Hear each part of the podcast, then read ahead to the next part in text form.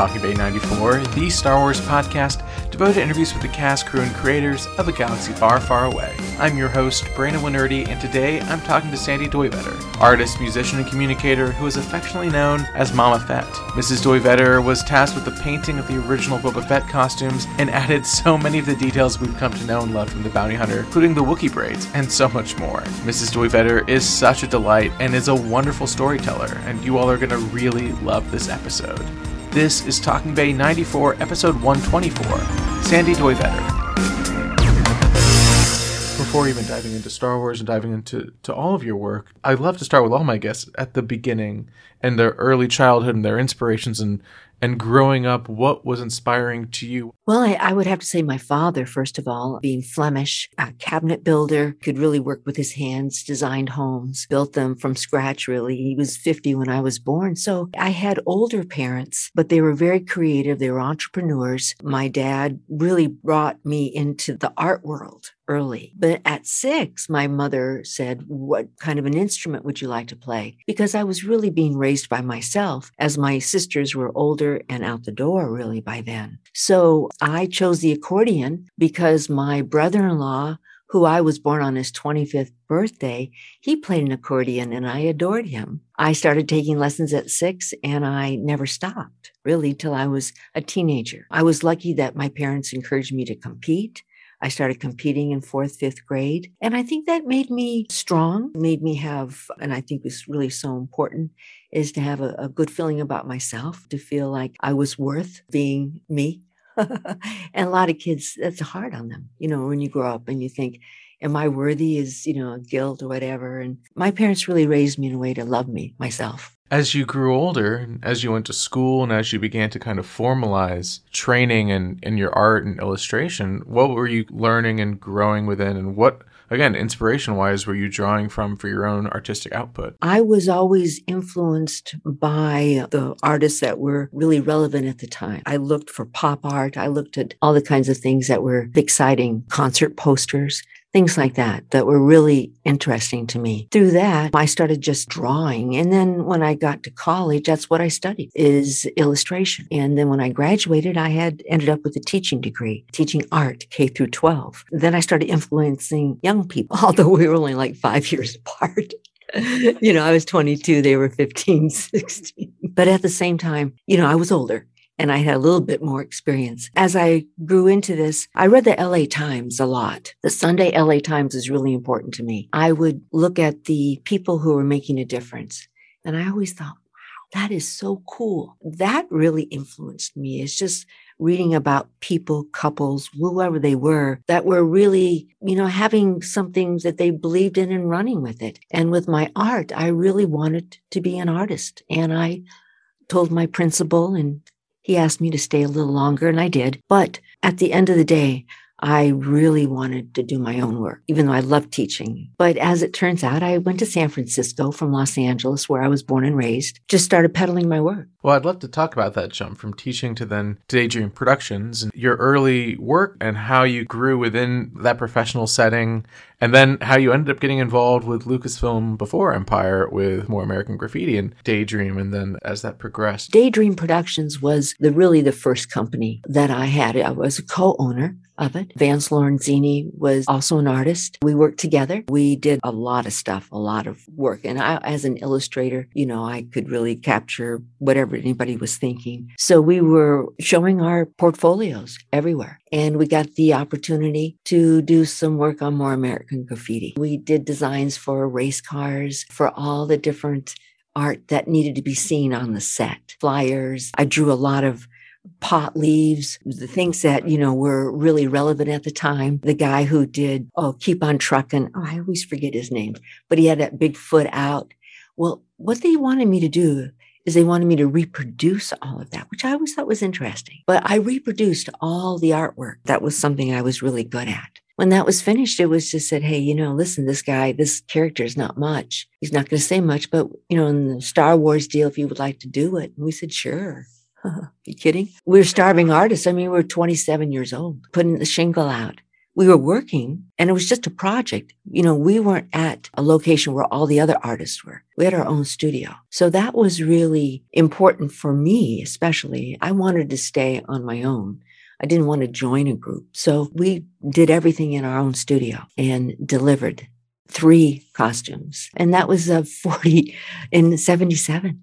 So 40 some odd years ago. Yeah, it was something. That's when I realized that computer graphics, there was none, you know, this, there was no CGI. It was pretty much all by hand. Everything was done paint and, or in the studio with laborious work. But I decided to go that way afterwards to capture computer graphics. And that became really a significant path for me. Going to the character you're mentioning, of course, Boba Fett. The design, I think, it is a combination in terms of its staying power of how stark it is and the T visor and and how formidable he looks and how unique. But then the secondary aspect and, and what obviously you brought so much to is is just the actual the colors and the paint and the history that's behind it and every aspect of his costume, not only the armor but the accoutrements really kind of telling a story in themselves. And I'd love to delve into your process, what was initially given to you, and then how you kind of built that into telling its own story. There's a new book out, and it's not the book of Boba Fett, which of course we all know is the Disney series,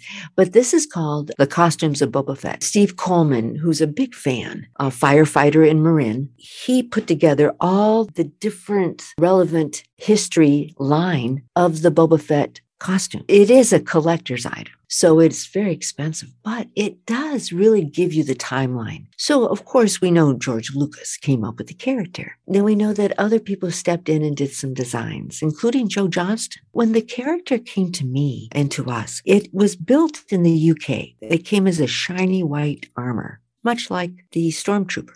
You know, we didn't have a lot of ideas about what that was all about. We just knew how it came. So we had it roughed up. That was really just from sketches, from pictures, from things like that, we kind of had some ideas. The thing about Steve Coleman, he really racked my brain. So we knew exactly what, where I got every paint, all the paint, where I went shopping in Santa Cruz to all the mil- to get all the military badges. So we spent a lot of time with me just like, oh yeah, oh yeah, you know, having parts of it. And then he would go to a map and I go, yeah. The book has all of those places too that we went and patches and braiding, horsehair, dyes. So there was a lot there that had to happen. There were three costumes. They wanted them for parades. They wanted them for the, the film. It really wasn't a costume that was going to have a long life. He died. It was really to be used. Right after they were delivered, they took them into the photography studio. And it's not a big costume, by the way. So when you talk about who's wearing it, he's not a big actor. You know, it's small. So they put the guy in there. He just, you know, went and did every conceivable place he would, might be. And they took shots of it. You know, it was something of a badge of honor to have worked. We didn't get any credits, some money, but it wasn't something that was starting our career with Lucas. But later on, something happened where I started working again in that vein. You know, we can talk about that anytime you want. People say to me sometimes, wow, you're an artist, you're a musician, you had a radio show. But you know what? There was a thread. There was a huge thread that each thing compiled on the other. And I think if there's anything I could do, not even to Boba Fett, yeah, I could talk about Boba Fett all day. There's no problem. But it's really what I've learned from these years of never stopping to work. Not, you know, I've always worked. I've always felt great. There's a combination and there is a reason I do believe. And I think it is attitude. And I think it is about not only luck, but luck is opportunity meeting preparedness. So working hard. I mean, it's being focused. It's not just looking at someone else and wishing. It's about you, your passion. What is sparking your life and going with that and never, ever giving up. And I'm still not giving up. After Daydream, and as you mentioned, the computer graphics of it all, how did you kind of maybe internally start shifting your focus? So that you would have a guiding star in your artistic endeavors? And how did you kind of make sure that you were aligned on the path that you wanted to be on? Yeah, that's a good question because I've always been an accordion player. I've taught accordion, I played you know, the appropriate places where an accordion might play. But I was never in love with way the accordion sometimes sounded. So I was always kind of looking for how could I fit in with what I wanted to do to texture music. And uh, instead of being the romping polka player, which I don't mind doing, I can do them. But so what I did throughout my 20s is I played with all kinds of guitars. I mean, you know, boyfriends who played guitars. I was around musicians always with my accordion. But then I struck up with two sisters who were doing a duet and it just worked. And I got to do what I wanted. And it really was something that was, you know, we, we opened Lilith Fair. We had a, a CD out. We were playing every weekend. It was quite huge in San Diego. You know, by then I was also playing another night with the bluegrass band, you know, just playing, you know, just playing. And I realizes, man, I was really into this. I mean, more than I thought. Art was always there. It still is. I paint furniture. So it's, you know, it's just all about communicating, isn't it? You know, how do you communicate, whether with your voice, your instrument, your hands? When I decided to move to Northern Michigan about 10 years ago, really, the accordion, of course, came with me. And uh, I met another musician, George Powell, mandolin player. And it was like, Holy Toledo, where you been all my life? We just started playing and we never stopped playing. And that is really where, you know, the last 10 years, it's been really important, very important. There's so many aspects of your artistic endeavors, and obviously so many that have, you know, lasted 40 years in just uh, the zeitgeist and then also what you're doing now. And maybe we can dive into that and, and talk through how people can experience now. One of the most interesting things is, Brandon, is the life that Boba Fett has continued to breathe into the public. And when I see generation after generation, I just traveled with um, Christian Alzmann. Yes, yes. I interviewed him. Yeah, he's wonderful. We went to Jordan together. Wow. And he was seven when I worked on Boba Fett. And here we are in Jordan, Amman, Jordan, at the premiere of the last Star Wars. And we sat beside each other and we're watching this whole thing. And it was just like magic. You know, here I am with Baby Yoda's daddy, whatever. Right. But, uh, and Yeah. here I am. And he's just like, it just, the whole trip was just wonderful. So that's what I get to do now is interface with the artists, the people who have made a difference, who stayed at Lucas or who were at Lucas, some who stayed for years, some who are coming and going, but they're all interested in the things that now that I can bring to the, to, to the table because of working in travel in the travel talk radio arena having jordan as one of my biggest largest partner as we got more and more in what we're doing. Jordan doesn't have oil. They just have mud and salt. They have a great love for americans and they love western. You know it's 97% muslim. I'm there at christmas. I've been there 11 times. I mean there are more christmas trees per square inch than there are here I mean, everybody just intermingles. It's not what we think and what I thought before I went. So now we take people and we show them the film locations because these film locations are all over Jordan and they're over Tunisia. They're all over these different areas. But I have access to Jordan because of the people I've worked with and continue to work with and their enthusiasm to work with all the folks at ILM, at uh, Lucas, and Disney. So we we continue. We stopped in night in 2019 as far as going, but uh, we've already got sponsors for our next trip as soon as we decide it's time to do it. So, Oh so we'll open it up. that's- yeah, so we're going to open it up this time to fans that want to come with us. So I think this is going to be a really neat trip, a brand new kind of concept. wow, one hundred percent.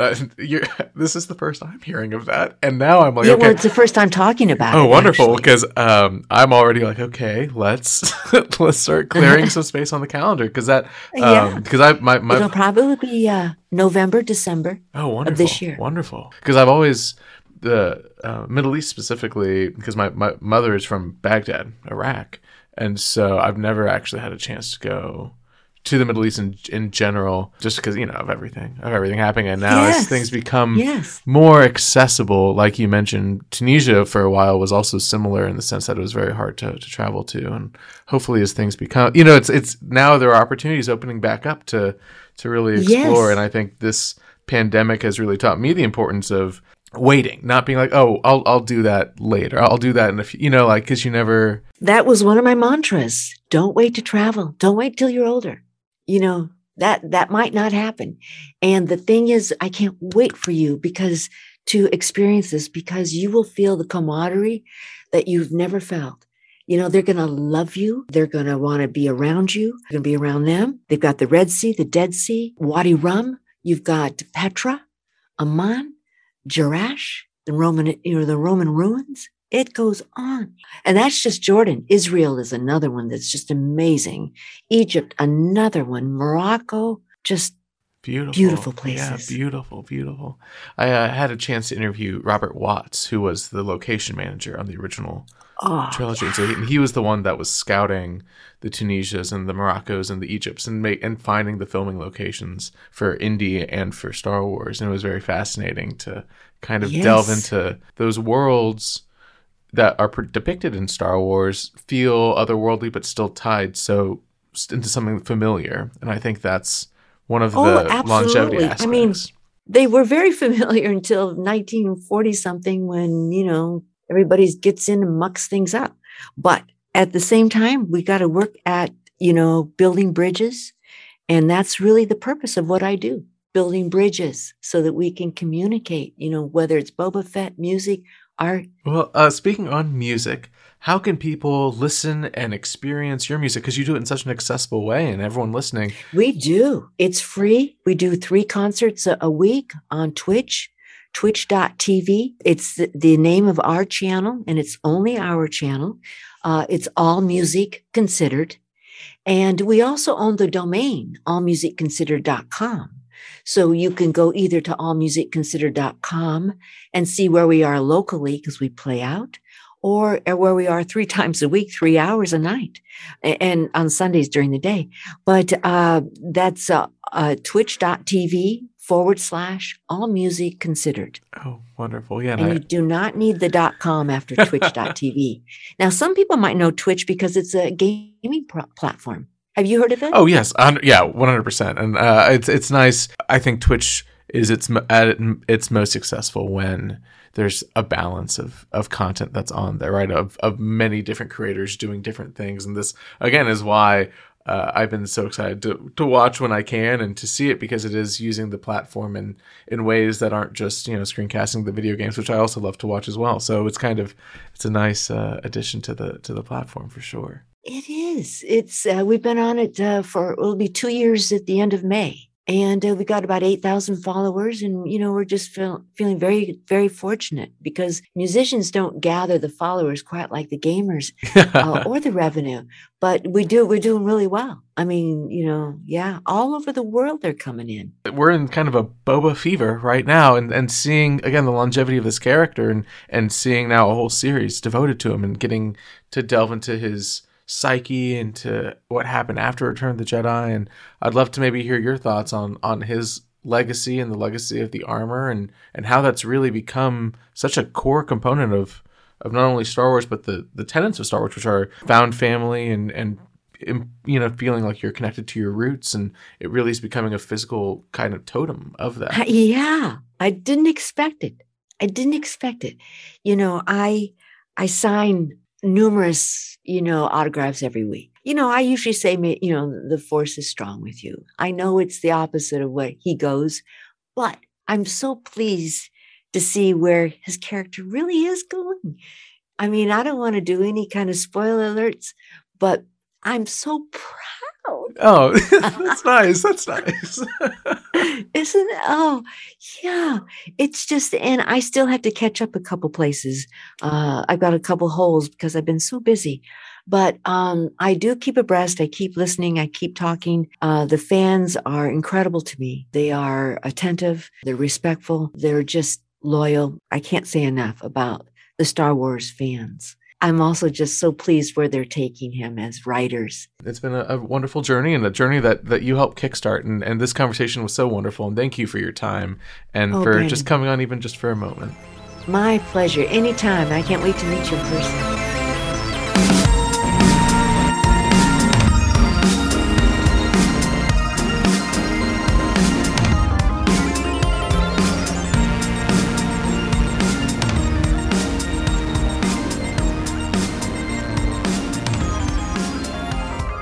Thank you so much again to Mrs. Doivetter for her stories and her incredible work.